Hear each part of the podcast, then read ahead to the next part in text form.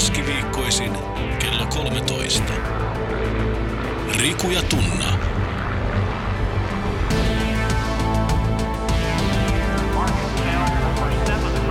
Doc Ventures.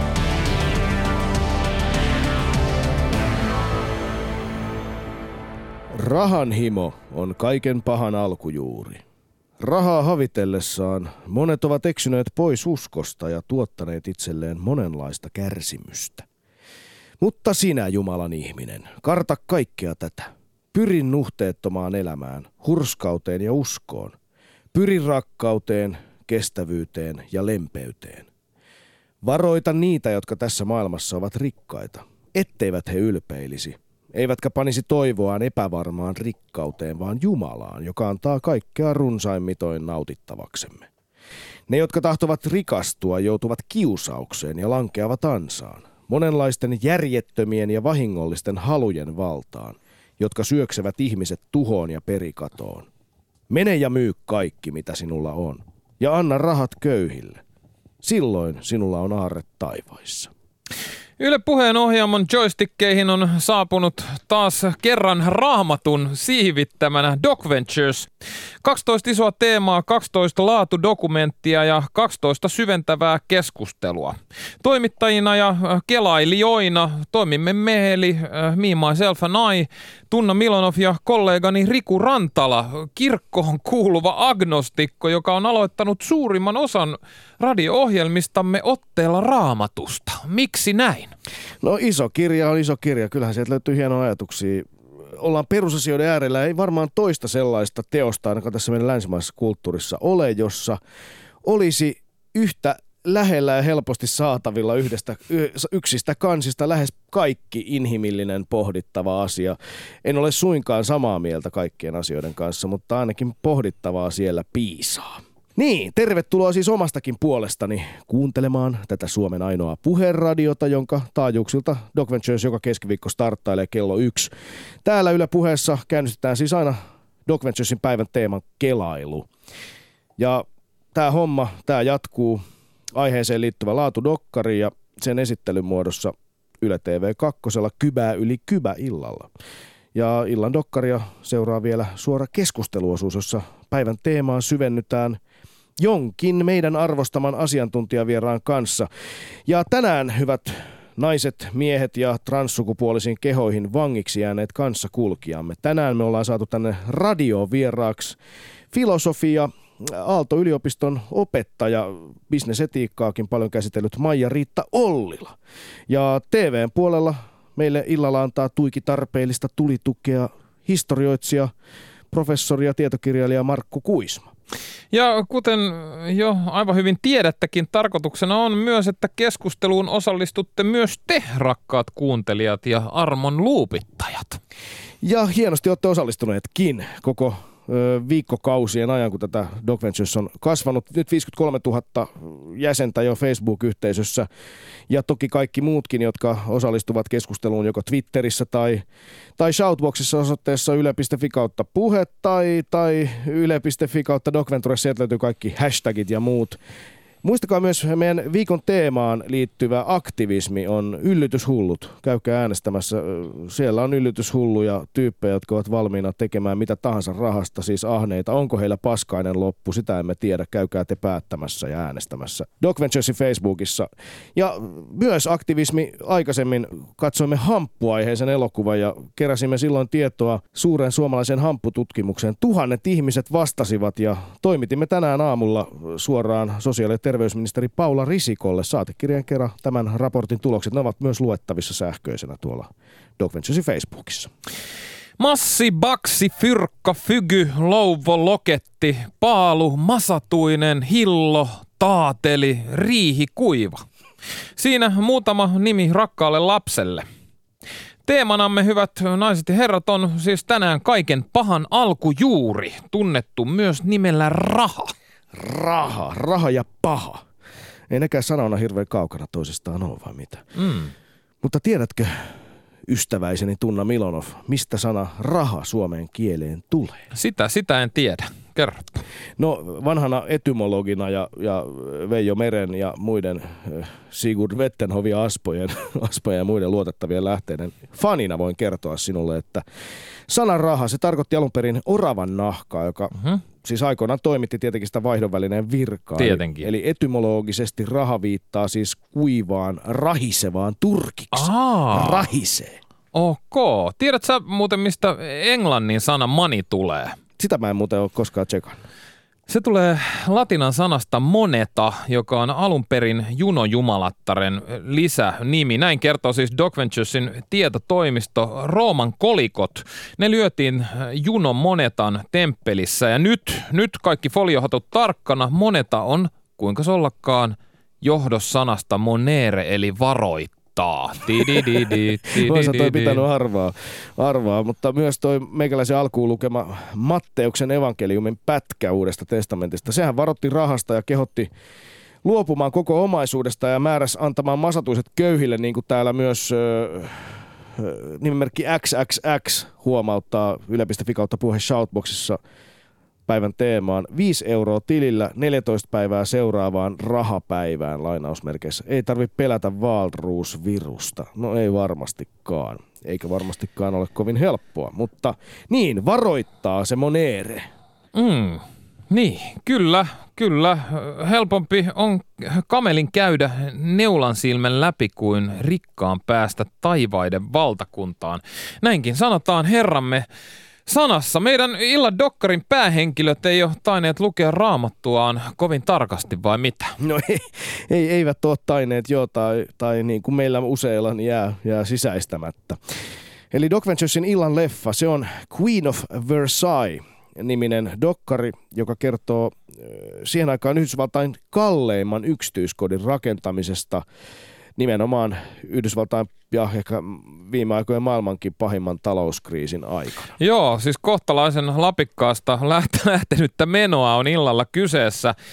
Tämä siis Queen of Versailles, äh, se kertoo kyllä omaa tarinaansa siitä, millaiseksi tuloerot on, on Jenkkilässä paisuneet ja, ja leffa kertoo myös aika himmeestä näkökulmasta, voisi sanoa, vuoden 2008 romahduksesta.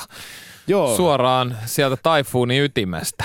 Kyllä, kyllä. Dokkarin päähenkilö on tämmöinen David A. Siegel-niminen lomaosakeyrittäjä, jonka omaisuuden ar- arvioitu liikkuneen tuossa 100 miljoonan dollarin paremmalla puolella. Ja massipäissään sitten Siegel päättää rakentaa itselleen ja vaimolleen ja lapsilleen uuden, erittäin m- moporotkoisen kodin, jonka arkkitehtuuri ottaa, ottaa voimakkaasti vaikutteita muun muassa Versailles palatsista ja Louvren museosta.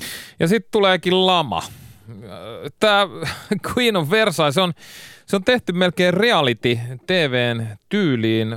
Tulee vahvasti mieleen joku Osi, Osi Osbornin perhettä seurannut tosi TV-sarja. Aika, aika modernia äh, leffanteko, dokkarinteko stylia. Joo, joo, vähän toisenlaista näkökulmaa on, on luvassa ja senkin takia on nastaa, että ollaan saatu Doc Venturesiin tällainenkin. Meillä on monta hienoa taidepaukkoa ja monta erittäin demagogista leffaa ja nyt mennään sitten reality-stylilla. Tämän pitäisi olla siis kaikille teille, jotka miele, mielellänne reality-tyyppistä ohjelmaa kulutatte, niin myös, myös tuttua kerrontatapaa. Joo, mutta ei voi olla siis ihailema, ihmettelemättä sitä, sitä hämmästyttävää överyyttä, mikä tuossa on. David A. Siegel rakentaa siis 100 miljoonan dollarin taloa ja samaan aikaan 35 miljoonaa amerikkalaista elää köyhyysrajan alapuolella, eli 12 prosenttia kansasta. Ja Suomessakin tuloerot on kasvaneet samaan tyyppiin, saman, samantyyppisesti ja hyvin vauhdilla viimeisen 20 vuoden aikana. Niin, ollaan kovaa vauhtia taas täälläkin matkalla kohti luokkayhteiskuntaan. Yksi kysymys, mitä meiltä on usein kysytty, on, on että, että miten matkustaminen on, on muuttanut meitä. Ja mun, mun vastaus on kyllä usein se, että on oppinut arvostamaan yberisti tätä yhteiskuntaa, joka meille on tänne pystytty rakentamaan tällainen hyvinvointivaltio, se on poikkeuksellinen koko maapallolla ja usein ihmisten on tuolla kehitysmaissa, jossa me ollaan vierailtu, niin vaikea uskoa meitä, kun me kerrotaan, että meillä on täällä tämmöinen ilmainen terveydenhuolto ja ilmainen koulutus ja näin päin pois ja että kaikilla on mahdollisuudet oikeastaan mihin tahansa.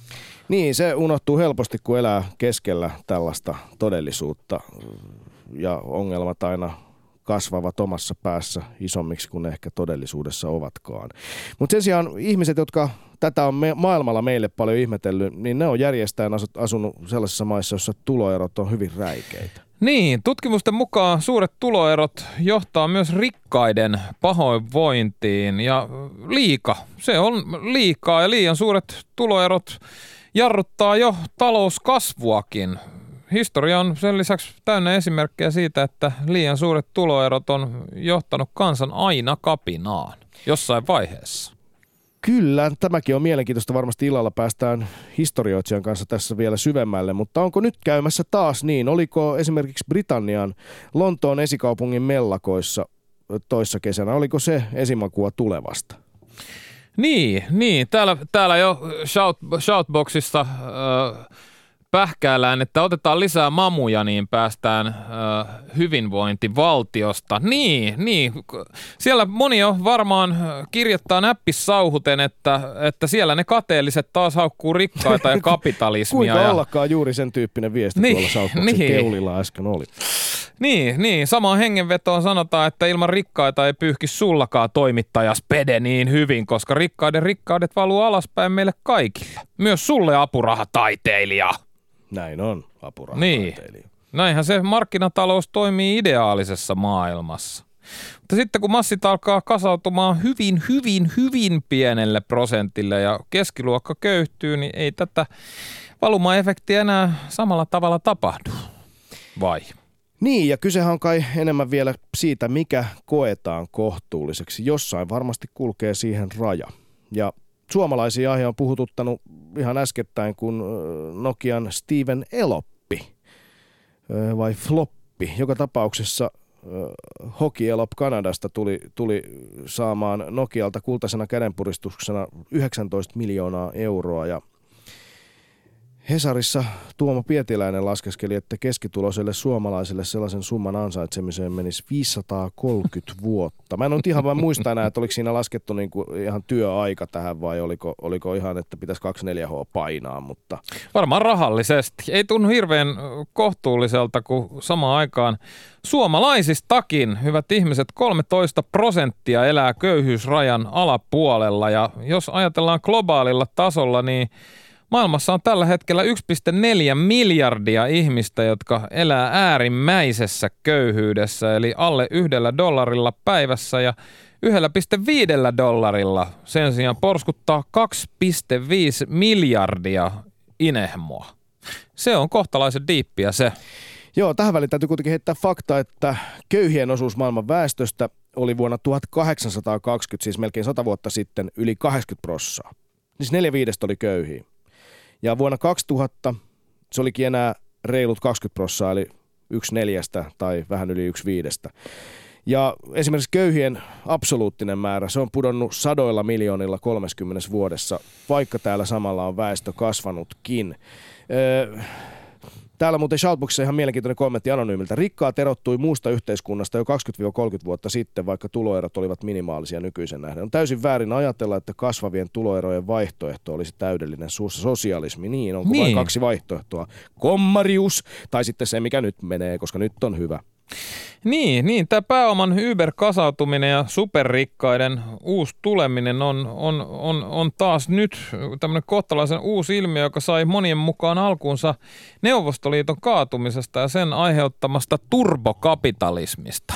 Joo, meidän illan vieras historioitsija Markku Kuisma kirjoitti teoksessaan Rosvoparonien paluu, että rajattomasta ahneudesta on 2000-luvulla tehty uskonnon kaltainen hyve, jonka varassa koko talouselämän kuvitellaan pyörivän.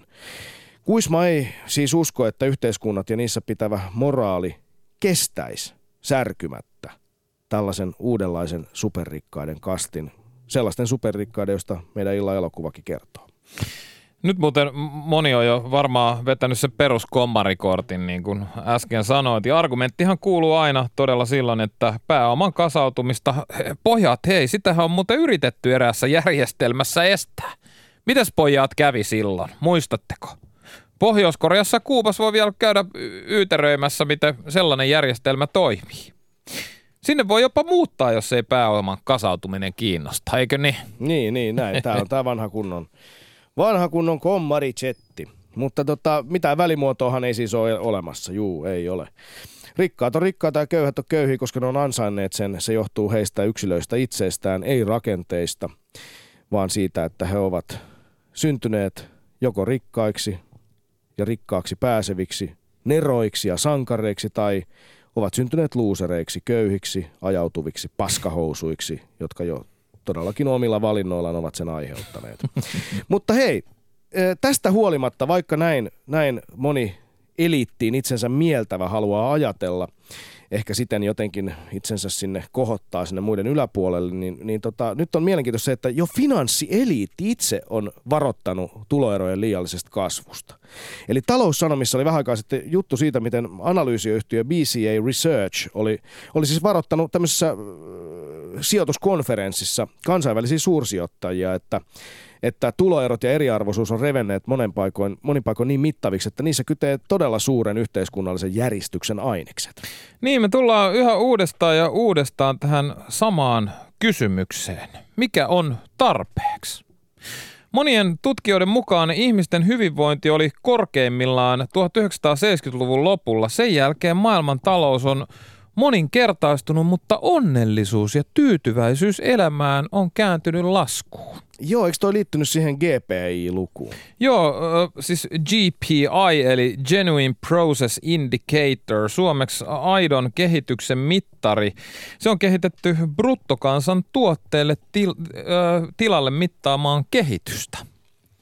Niin, bruttokansantuotettahan on äh, siis suinkin käsitelty usein hyvin väärin. Sitä ei ole kehitetty miksikään hyvinvoinnin mittariksi, eikä sen kasvun kai mun ymmärtääkseni alun pitäen ole pitänyt olla mikään kansallisen politiikan tavoite.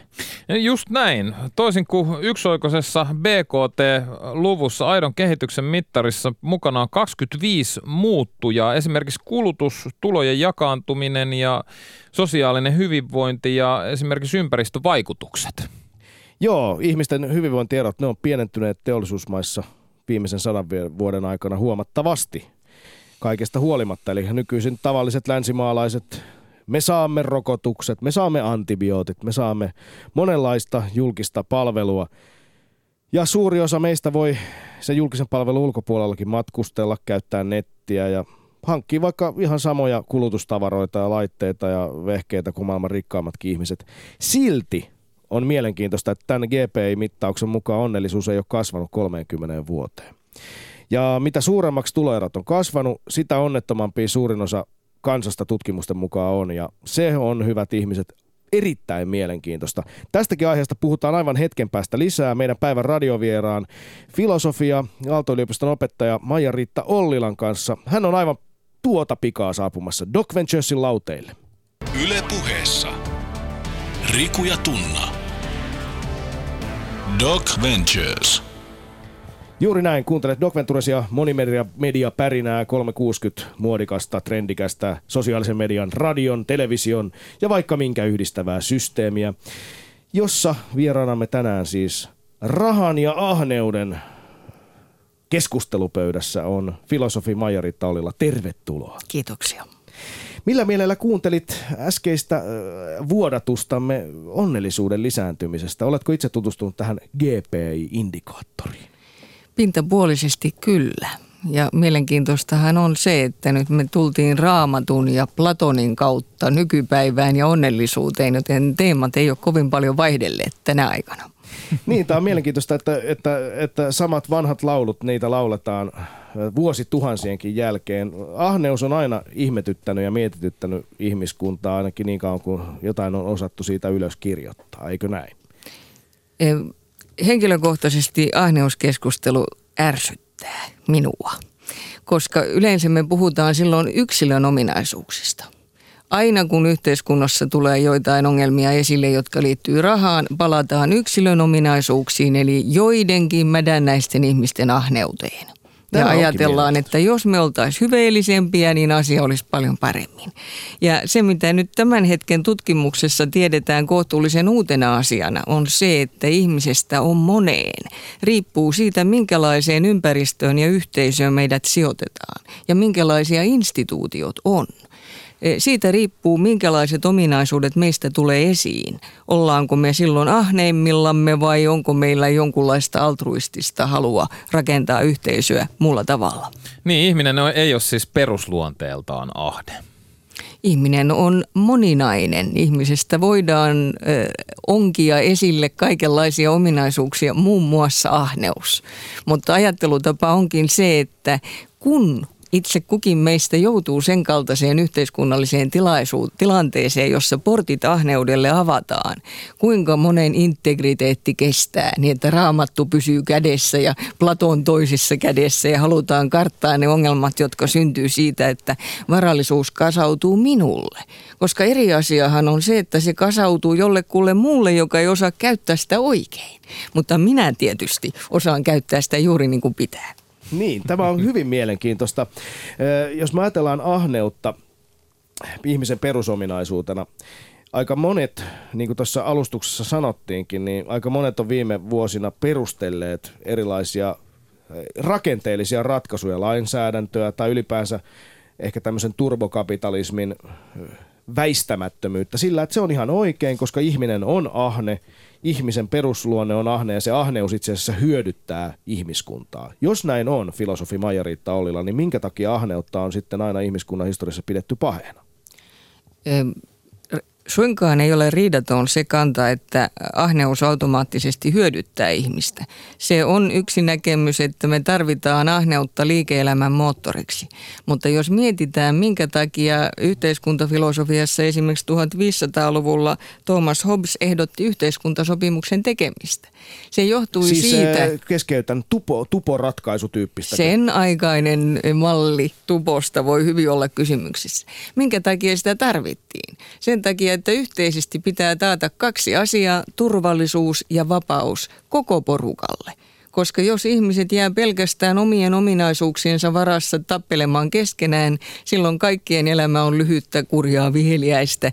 Ja eh, nimenomaan sen kaltaista, jossa henkilön omat ominaisuudet ratkaisee sen, miten hän yhteiskunnassa pärjää, niin että älykkäät, eh, nopeat, terveet, eh, ne joilla on lähtökohtaisesti hyvät eh, saumat on ne, jotka hyötyy taloudellisesti eniten, mutta kokonaisuus ei hyödy.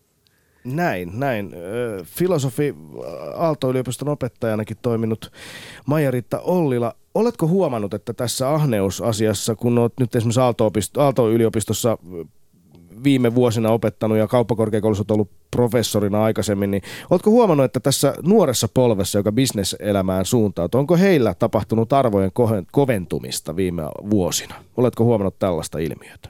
Tästä tulee helposti eh, liike-elämän etiikan opettajan jeremiaadi eh, siitä, miten hankalaa on tiettyjä asioita esittää ilmapiirissä, jossa automaattisesti oletetaan, että henkilön kyvykkyys heijastuu hänen tuloihinsa ja että tuo kyvykkyys ja oma ponnistelu on nimenomaan se tekijä, joka vaikuttaa tuloihin. Totta kai hyvä ajatella näin, mutta todellisuus on hiukan toisenlainen. Ensinnäkin, mistä me perittiin nämä loistavat henkiset ominaisuutemme, mistä riippuu, kenellä on mahdollisuus kehittää niitä ja niin edespäin. Joten, joten täytyy tietysti muistaa, että nuoriso on moninaista ja tulee moninaisista arvomaailmoista ja me heille ne arvot opetimme, mitkä heillä on nyt. Niin, tämä on hienoa kuulla, että, että opettaja ei ajattelekaan näin, että siellä tulee virheellinen nuoriso, joka taas on jollain tavalla viallinen, vaan me olemmekin vastuussa siitä, millaisia nuoremme ovat. Tämä on hyvin mielenkiintoista, hyvät naiset ja herrat. Studiossa siis Tunna Milanoffin ja minun Riku Rantalan seurassa, eli Doc Venturesin seurassa, Maija-Riitta Ollila. Filosofia Aalto-yliopistossa muun muassa bisnesetikkaa opettava nainen ja paljon tätä asiaa pohtinut. Olet kirjoittanut blogissasi viime aikoina, eh, puhuttiin hetki, tuossa, hetki sitten Steven Elopin palkkioista ja toit esille Eino Leinon ajatuksia, ajatuksia siitä, miten ehkä työstä pitäisi palkita. Luenpa täältä sitaatin, kun se oli niin hieno. Eino Leino on hieno runoilija. Työs, olkoon se suurta tai pientä vaan, kun vaan se työtä on oikeaa. Ja kun sitä palkan et tähden tee, työ riemulla palkitsee. Miten työelämä Suomessa on muuttunut öö, sitten Eino Leinon aikojen? Ehkä parempaan suuntaan, mutta palkitseeko se riemulla? Et ehkä hyvä kysymys on se, palkitseeko se joitakuita vain riemulla. Koska kun me keskustellaan esimerkiksi johtajien suurista palkoista, keskustelu tosiaan niin kuin alkukeskustelusta kävi ilmi, hyvin usein kuitataan kateutena – ja kuitenkin taustalla lienee se, että monien ihmisten on vaikea mieltää, miten ihmiset saavat valtavan suuren tuottavuutensa perusteella huippupalkkioita, koska on tavattoman hankala osoittaa, millä tavalla yhden ainoan henkilön työpanos vaikuttaa kokonaisiin organisaatioihin tai yhteiskuntiin niin paljon, että tuo palkkio on oikeutettu. Ja jos se ei tunnu oikeutetulta, silloin taustalla on epäoikeudenmukaisuuden kokemus. Ei niinkään kateus siinä merkityksessä, kun me hyvät suomalaiset sen tunnemme. Niin, vuonna 2000 johtajat ansaitsivat siis Yhdysvalloissa 530 kertaa enemmän kuin keskiverto työläinen ja vuonna 80 se oli vain 42 kertaa enemmän. Aika hurja harppaus. Tämä kuulostaa aika, se ei kuulosta ainakaan epäoikeudenmukaiselta. Aikaisemminhan on ollut tapana sanoa, että se johtuu nimenomaan talouden omista lainalaisuuksista. Kun me elämme globaalissa taloudessa, tälle prosessille ei mitään voi. Mutta toinen näkökulma on se, että se riippuu yhteiskunnan koko arvomaailmasta. Koska kyllä aikaisemmin esimerkiksi Yhdysvalloissa johtajat ponnistelivat todella hyviin tuloksiin, vaikka tuo palkkiosuhde oli vain vaivaiset 42 kertaa suurempi. Niin, tämä on varsin mielenkiintoista. 1900-luvun suurin talouden veturi ja valtava kasvu ja käsittääkseni myös aika onnistuneita työpaikkojen luomia ja suurin yritysten nousuja ja hienoja tarinoita. Ihan aidosti katsoi vaikka kuinka piru, piru tota, olkapäällä niitä. Täällä muuten Twitterissä, Shoutboxissa keskustelu käy kuumana luonnollisesti raha ja palkka ovat sellaisia asioita, jotka eivät kiinnosta ketään. Eli siellä varsin paljon on, on keskustelu käynnissä. Täällä muuten eh, Twitterin puolella hashtagillä Dogventures Jaakko Joki huomauttaa, että tuloeroista kiinnostuneiden kannattaa tutustua Rawlsin oikeudenmukaisuusteoriaan. Onko filosofi Maija Taulilla samaa mieltä? Ehdottomasti, koska kyllä meidän tämänhetkisen hyvinvointivaltioajattelumme tausta on, taustalla on nimenomaan John Rawls. Eikä hänkään vastusta eroja, mutta hän toteaa, että erot pitää järjestää sillä tavalla, että yhteiskunnan vähäosaiset eh, hyötyy eniten. Ja on ymmärrettävää, että jos me halutaan yhteiskunnassa pitkälle kouluttautuvia ihmisiä, jotka todella haluaa ankarasti ponnistella, jollain tavalla täytyy kannustaa palkkojen kautta tämän kaltaista kehitystä. Eli on kokonaan eri asia se, että minkälaisia eroja ei sallita eikä haluta. Tai sitten se, että erot pysyy kulloisenkin yhteiskunnan mittakaavassa kohtuullisina. Ja se, mitä on kohtuulliset erot, tietysti vaihtelee. Platonilla rikkain sai ansaita neljä kertaa enemmän kuin köyhä, koska muuten epäiltiin, että tulee sisällissota. Ai siis näin oli antiikin Kreikassa? Neljä kerroin. Tuntuisi aika vaikealta uskoa, että nykypäivänä lähtisi minimipalkka kertaan. Eihän meillä tietysti minimipalkkaa edes ole, mutta että kuitenkin tämmöinen Tessin alimmat luokat ja siitä kertaa neljä, aika harva, harva liikauttaisi persettänsä. Veikkaan. Niinpä. Sen takia se on kunkin historiallisen tilanteen tulos, mitä pidetään kohtuullisena, mikä saa ihmiset tosiasiassa kokemaan, että tämä ei ole oikein. Niin, kohtuus ja oikeus. Öö, mikä ei voi olla kohtuus, ei voi olla lakikaan, näin on aikanaan sanottu, mutta silti meillähän ei, ei millään tavalla nyt oikeusjärjestelmä rajoita käsittääkseni näitä palkkioita. Ne ovat täysin yritysten oma asia. Monet myös käyttävät argumenttia, että omistajat maksavat ja he maksavat mitä katsovat sopivaksi ja se ei ole, se ei ole kenenkään asia siihen puuttua. Ja että kansainvälisissä suuryhtiöissä tämmöinen meno on paikallaan.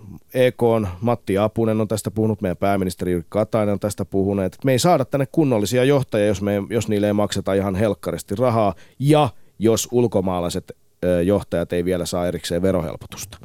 Onko näin, Maija-Riitta Ollila? Jos saa hiukan nipottaa tästä Apusen ja pääministerin lainaamisesta, koska tosiasiassahan kumpikaan ei ILOP-keskustelun yhteydessä sanonut, että tämä on hyvä kehityskulku, vaan kumpikin totesi, että asiaan ei ole helppo vaikuttaa tai ei ole mahdollista vaikuttaa ollenkaan. Ja sehän ei, ei eräissä merkityksissä se on totta, kun ajatellaan Suomen mittakaavassa, mutta mehän loimme tämän nykyisen tavan toimia taloudessa. E, siitä, miten me asioita arvotamme, riippuu myös se, minkälaisiksi palkkiot markkinoilla muodostuvat, koska e, tämänkaltaisessa taloudessa meidän arvostuksistamme myös riippuu se, mikä on tuo palkkio. Kyllä, meillä on nyt ihan tuoreeltaan hieman toisenlaisia tarinoita, talouden menestystarinoita, mm, kotimaisia sellaisia. Viime viikonloppuna Hesarissa oli mielenkiintoinen juttu Supercell-peliyhtiön perusteista Paanasesta ja Kodisojasta, jotka myivät yhtiönsä japanilaisille ja saivat siitä monet muutkin yhtiöissä työskentelevät saivat varsin isoja omaisuuksia, mutta heille laskettiin muistaakseni semmoinen 150, 165 vai mitä se oli. Ei silloin varmaan oikeastaan näin hirveästi välissä, 165 miljoonaa euroa per lärvä. Ja he ilmoittivat, että aikovat maksaa siitä veronsa, haluavat ja itse asiassa vaativat sopparissa, että yhtiö jää tänne korkean verotuksen Suomeen. He eivät ole valittaneet siitä, että, että meillä on liian korkea verotus ja muutenkin vaikea saada tänne huippujohtaja. Heillä on mennyt ihan hyvin. Mitä tämä kertoo, Maija-Ritta Ollila? aivan hurmaava tarina, koska niin kuin alussa totesitte, kun on elelty pitkään hyvinvointivaltiossa, ei enää välttämättä huomata, minkälainen etu se on esimerkiksi bisneksille. On monenlaista infraa, joka on jo vanhastaan tarpeellista ja uutta infraa. Esimerkiksi internet syntyi aikanaan julkisen sektorin helmassa. Me tarvitaan tavaton määrä sen kaltaista infrastruktuuria, jonka hyvinvointivaltio tarjoaa. Ja jostakin syystä nämä suht nuoret kansalaiset siitä huolimatta, että ovat eläneet tässä yhteiskunnassa, näkee sen arvon ja katsoo, että meidän kannattaa rahoittaa sitä esimerkiksi verotuksen kautta. Niin, tuntuu siltä, että meistä moni alkaa ikään kuin sokeutua sille, että mitä kaikkea täällä oikeastaan onkin, mitkä asiat täällä ovat hyvin ja mitkä ovat itsestäänselvyyksiä. Niin kuin pitkässä suhteessa itsestäänselvyydet, ne unohdetaan ja unohdetaan, että mistä ne mistä ne hyvät asiat oikeastaan on syntyneet. Tunna, sä oot lukenut täällä nimittäin sosiaalisen median puolella, monet on tuoneet esille – esille Kari Hotakaisen uuden romaanin, joka kannattaisi lukea tähän teemaan liittyen. Itse en ole sitä vielä avannut. Joo, joo siinä on Hotakaisen yhtenä hienoa, hienona ajatuksena, että mehän eletään veroparatiisissa, tietynlaisessa veroparatiisissa, joka unohdetaan aika usein. Ihmiset pitää sitä itsestään selvyytenä ja kuten sanoit, niin koko tämä infrastruktuuri, joka tänne on, on luotu, sitä pidetään – itsestäänselvyytenä ja, ja Hotakainen sitten äh, kirjassaan äh, kertoo fiktiivisen henkilön äh, kautta periaatteessa tosi tapahtumiin perustuvaa juttua siitä, kun joutui auto-onnettomuuteen ja, ja päivä sairaalassa maksoi noin 3000 euroa tai jotain muuta yhteiskunnalle ja hänelle noin 50 tai 15 euroa. Ja silloin vasta huomasi, että, ja todella huomasi, että millaisessa veroparatiisissa sitä oikeasti eletään. Niin, vaikka veroista niin monet mielellään valittavatkin. Maija-Riitta Ollila, filosofina osaat varmasti vastata sellaiseen kysymykseen, jota olen paljon pohtinut, kun on puhuttu ahneudesta ja siitä, mikä on kohtuullista. Aika paljon viime aikoina on ollut keskustelua siitä, että – Tämän keskustelun taas kerran nosti esille sossutatu. Sosiaalisessa mediassa varsin laajalti ja myös perinteisessä mediassa paheksuttu hahmo, joka esiintyi siis lehtijutussa tämä henkilö, joka oli siis helsinkiläinen nuorehko, selvästikin syrjäytynyt mieshenkilö, joka kertoi, että hän ei mene töihin, koska tienaa tarpeeksi, siis pärjää sosiaalituilla. Ja sitten eri tahoilla on eri tavoilla laskettu, että mikä se sen raha nyt on ollut, että onko se ollut Herran Jumala 700 vai jopa tonni, mitä se on saanut hanskaa. Joka tapauksessa hänellä oli oma asunto ja hänen ruokansa ja muu maksettiin ja häntä ei työ kiinnostanut, joskin kyllä jutusta kävi myös ilmi, että hän ei välttämättä ollut täysin työkykyinenkään. No, ihmiset heräsivät valtavaan moralistiseen närkästykseen ja monet koki, että tämä rapauttaa meidän intoa maksaa veroja, kun tuommoiset saatana lusmut tuolla vaan roikkuu.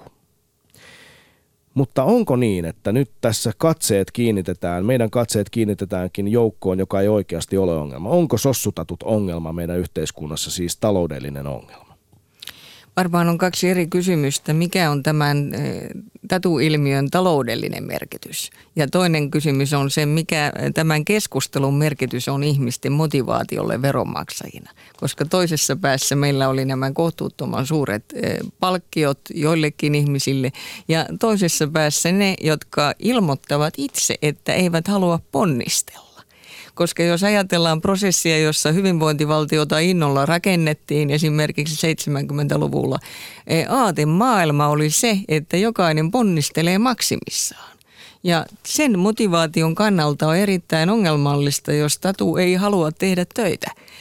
Toinen asia on se, miten hän itse suhtautuu tähän omaan toimintaansa. Näkeekö hän tekevänsä jotakin mielenkiintoista ja kiinnostavaa, koska silloin tullaan lähelle kansallis- kansalaispalkan ajatusta eh, tai pikemminkin osallistumistuloa. Jos hän kokee, että hänellä on jokin henkilökohtainen projekti, joka ei eh, muutu palkkatyöksi tai yhteiskunnan tunnistamaksi hyödylliseksi työksi, mutta joka vie tosiasiassa eteenpäin asioita ja antaa mahdollisuuden kehittää omaa potentiaalia. Silloin ehkä eh, Tatu on, on juuri henkilö, josta voisi tulla tällainen osallistumistulon esimerkki. Niin, tämä on varsin mielenkiintoisia asioita nämä kansalaispalkkaseikat.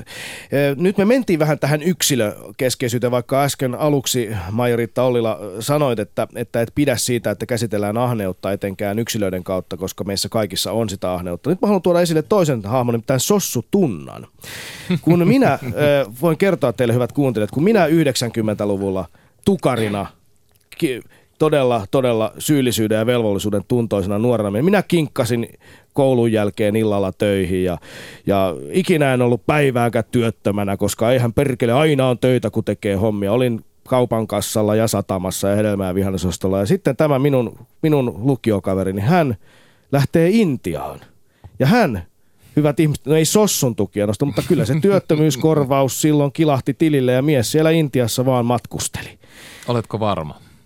Niin, se rikos on vanhentunut, tai en tiedä, onko mikään rikos edes ollutkaan, mutta nyt kysynkin tässä, että oliko, oliko tämä, tämä sossutunna nyt niin kuin ahne, joka käytti hyväkseen muiden systeemin, vai oliko tässä käynnissä jonkinlainen projekti, joka sitten synnytti kenties myöhemmin jotain hyvää? Mitä tähän vastaa, e, ennen kuin anna tunnalle puheenvuoron, niin mitä sanoo Maija Riitta?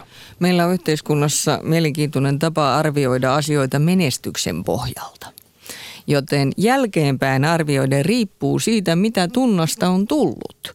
E, jos me kuvitellaan se, että hän olisi ollut hedelmä- ja vihannesosastolla ja e, olisi jäänyt kehittymättä jokin valtava kyky, jonka hän saavutti nimenomaan tällä matkailulla. Silloin me jälkikäteen viisaina sanotaan, että olipa hyvä. Mutta toisaalta sitten, jos tulokset eivät olisikaan olleet häävejä, silloin me ollaan hanakoita tuomitsemaan se, koska se oli selvää kansantaloudellista tuhlausta. Juuri näin.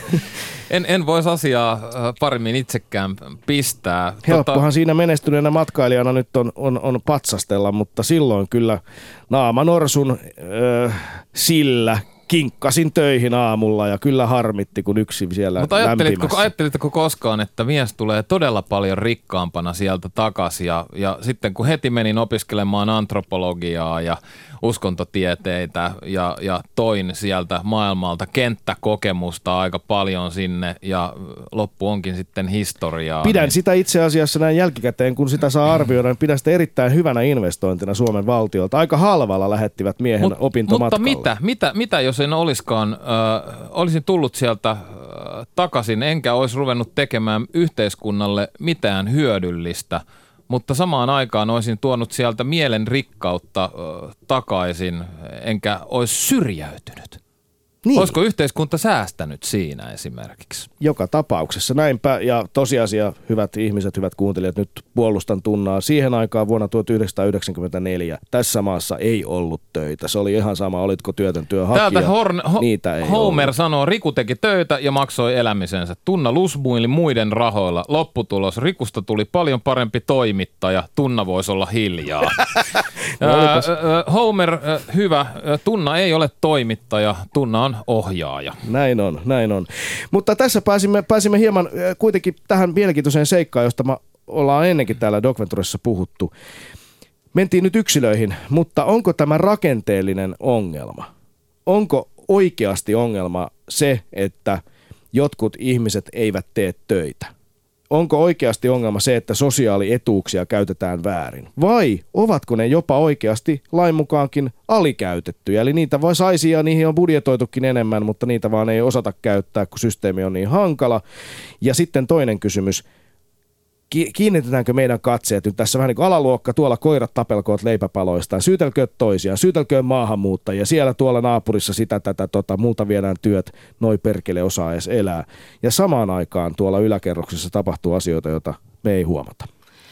Lainaan nyt hetkeksi ekonomistin aivoja ja ajattelen, mitä ekonomisti sanoisi Tatun tilanteesta. Ja hän todennäköisesti sanoisi, että kaikilla järjestelmillä on hintansa – vaikka me emme hyväksyisi tatun käytöstä, on siitä huolimatta nähtävä asia niin, että kun meidän järjestelmämme suo tämän mahdollisuuden, joitakin väärinkäytöstapauksia todennäköisesti syntyy. Mutta se ei kerro siitä, että koko järjestelmä on huono tai romutettava, vaan eh, kertoo yksittäistapauksesta, eh, joka mitä ilmeisimmin arkikokemuksen perusteella on yksittäistapaus. Netistä huomaa, että on jopa epäilty tämän tatun todellista olemassaoloa siksi, että ihmiset eivät kovin hyvin tunnista omassa arjessaan tämän kaltaisia keissejä. Niin. Ja sitten samaan aikaan se, että onko, onko tämä rakenteellisesti kumpi on isompi ongelma? Se, että samalla viikolla, kun luimme Sossutatusta, niin näimme, no Helsingin Sanomat ansiokkaasti asiasta kirjoitti, näimme uutisen äh, Maustenmoguli, joka on siis perinyt ymmärtääkseni suurimman osan omaisuudestaan. Bertel Paulig jäi kiinni veroparatiisiin piilottamista rahoistaan tämmöisen kansainvälisen tutkinnan yhteydessä. Ja Samanlaista asioista myös just tuoreen kirjan julkaisut Jorma Ollila on jäänyt kiinni veroparatiisiin piilottamistaan rahoista. Kasimir Äänruut, teollisuuspamppu, Sampo Pankin Kari Stadik. Aika moni on viime aikoina tästä nyt kiinni. Onko tässä se, silti siitä, siitä ei kohistu. Siitä emme nähneet kokoomusten kansanedustajien esittävän painokkaita mielipiteitä internetissä, että nyt tämä ra- moraalin rappeuttava homma saa luvan loppua. Kaksi asiaa. Ensinnäkin tämä keskustelu on melko lailla uutta. E, kun katsoo esimerkiksi vuotta 2009, huomaa, että Briteissä alkoi tämä keskustelu laajana silloin. Joten e, e, kaikki eivät ole aivan osanneet varautua siihen ajatukseen, että ihmis, yhteiskunnassa ilmapiiri muuttuu. Ja toinen pointti on se, että meillä on edelleen omassa yhteiskunnassamme hyvin merkittäviä virtauksia, joiden mukaan yritysten ei ole hyvä maksaa veroja. Joten on itse asiassa yhteisön dynamiikan kannalta aivan ok, että on esimerkiksi vara, veroparatiisia ja meidän omassakin yhteiskunnassamme pitäisi olla alhaisempi tai olematon yritysverotus. Ja silloin meillä on kaksi keskustelijaryhmää, ne jotka on huolissaan veropohjan hupenemisesta, jotka sanovat, että kestävyysvaje olisi helposti tilkittävissä, jos me saisimme käyttöön ne verotulot, jotka jäävät veroparatiisiyhtiöiden takia saamatta. Ja toisaalla ne, jotka katsovat, että hui hai, e, meillä ei pitäisi edes olla sen kaltaista yritysverotusta, joka nyt on, joten mitään ongelmaa moraalisessa mielessä ei ole niiden toiminnassa, jotka sijoittaa rahojaan e, finanssisalaisuuden piiriin. Tähän väliin ö, olen saanut yhteyden poliittiseen kirjeen vaihtajaamme ö, tohtori Lahdenmäkeen. Pieni hetki. Ö, halloota, halloota. Tohtori Lahdenmäki, hankkimiemme tiedustelutietojen mukaan et olekaan hienostoja näköalaravintola rytmissä, vaan Virossa. Joo, on totta, että mä olen äh, kun laiva pealtosin äh, Tallinnan Skyline häämöttää tuolla keulassa ja näköala lasitorni taloineen muistuttaa itse asiassa mua tämän päivästä teemastamme, eli massista ja ahneudesta. Niin, viitannet eh, tohtori siihen, että Neuvostoliiton hajottuahan ahneus sai Virossa eh, tämmöisen kapitalistin taikinanaamaisen äidin feissin. Joo, tä, tästä on kyse. Älkää muuten antako häiritä. Mä olen siis tota, äh, kuitenkin nyt proleuden parissa, eli, eli karaoke-tilassa. Mutta tota, kun viittasit Neuvostoliittoon, niin sitä en kaipaa, mutta Pohjoismaita kyllä. Ja ajankohtainen poliittinen asiahan on se, että Suomessa on paraikaa kuumottavat hetket, kun Euroopan unioni haluaisi tasapäistämispäissään säätää lain, joka mahdollistaisi, että myös suomalaiset voisivat omistaa osakkeita eh, pörssiyhtiöiden osakkeita hallintarekisterin kautta. No mitäs tämä tarkoittaa poliittinen kirjeenvaihtajamme Kelpo Tohtori? Eh, hallintarekisterihän voi kätkeä osakeomistuksensa siten, että ne omistustiedot ei ole julkisia. Tällainen mahdollisuus on nytkin kyllä ulkomaalaisilla, mutta tämä suomalainen järjestely, jossa osakkeenomistukset nimenomaan on julkista tietoa, niin se on Euroopassa ainutlaatuinen ja kilpailumahdollisuuksiin vedoten EU, sen sijaan, että se korjaisi muualla mätään systeemiä, yrittää levittää tätä paisetta Suomeenkin. Ja mikä tässä eniten sua sitten iljettää? Tämä mahdollistaa veronkierron, joka iljettää mua esimerkiksi sillä tavalla, että minä, koska olen eettinen henkilö, maksan veroni, veroni Suomeen. Eli tiedoksi vain teille, että me ei ole tulossa lastia täältä. Mutta viranomaisten on siis huomattavasti vaikeampi jäljittää, ketkä omistaa mitäkin, jos nämä omistukset kätketään tänne hallintarekisteriin. Ja tämä on suurin ongelma ehdottomasti tässä asiassa – Eli, eli harmaan talouden torjunnassa otettaisiin ihan järisyttävä taka-askel. Mutta tähän liittyy myös sellainen probleemi, että yhteiskunnan avoimuus murenisi tässä, koska esimerkiksi me journalistit ei enää voitaisiin selvittää, mitä kukin omistaa. No mitä jos kaikella rakkaudella nyt kuitenkin kysytään, että mitä se teille toimittajille tai meille kuuluu? Niin, no jos me pyritään pitämään tämä yhteiskunta sellaisena, että se on hyvä myös niille, joiden sukunimi ei ole Aminov tai joille ei ole perunkirjaa fikassa, niin on hirveän tärkeää, että me tiedetään, miten, miksi ja keille massit jakautuu. Tässä asiassa otettiin reippaasti takapakki jo 2006 varallisuusvero poistettiin. Niin, mutta miksi silloin poistettiin varallisuusvero, tohtori Lahdenmäki, tota- poliittinen kirjeenvaihtajamme? Nyt en kyllä kuullut kysymystä.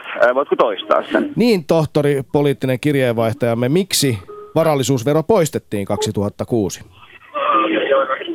No se poistettiin äh, tota, silloisen äh, oikeisto äh, tota, Aallon, Aallon harjalla ja tota, äh, No mitä, mitä sitten tapahtui? Mitä oli tapahtui? siis nimenomaan se, että tällöin medialta poisto mahdollisuus. Siis totta kai siinä parista miljoonaa EG-verotuloja, mutta samoin medialta poisto mahdollisuus avoimessa yhteiskunnassa kertoo, että mitkä perheet pitää lisäarvoja että tuollainen ministeri Ylämai Viideruus RKPstä jauhaa sellaista klisettä, kliseetä, että se varallisuus on kerran verotettu silloin, kun se on tienattu. Jos sivuutan tämän tienaamisen kyseenalaisuuden, niin Viiderushan ei hiffannut sitä, että tietenkin varallisuutta pitää verottaa, kun yhteiskunta sitä poliisivoimia armeijoin suojelee – ja tähän vielä lainaisin semmoisen seikan, että Vasurien silloinen puheenjohtaja Suvianne Siimessän huomautti, että jos on onnistunut hankkimaan hienon summa fyrkkaa, niin eikö se ole siistiä, että tämä saavutus ainakin kirjataan? niin, esimerkiksi veron nyt, nythän, nythän, nythän tämä puolue ei muuten nykyään, tämä Paavo Arhimäki, niin kannattaa tämän veron palauttamista. Niin, tällä hetkellä täällä Docventuresin studiossa ei tunnu siltä, että sen palauttaminen on kovin todennäköistä nykyisessä ilmapiirissä, mutta äh, minkälainen on ilmapiiri, tohtori, siellä? Jatkuuko tämä päivä on siellä kääntynyt jo selvästi hieman houreiseksi siellä Tallin, Tallinnan laivalla? Jatkuuko se yhä houreisemmissa tunnelmissa?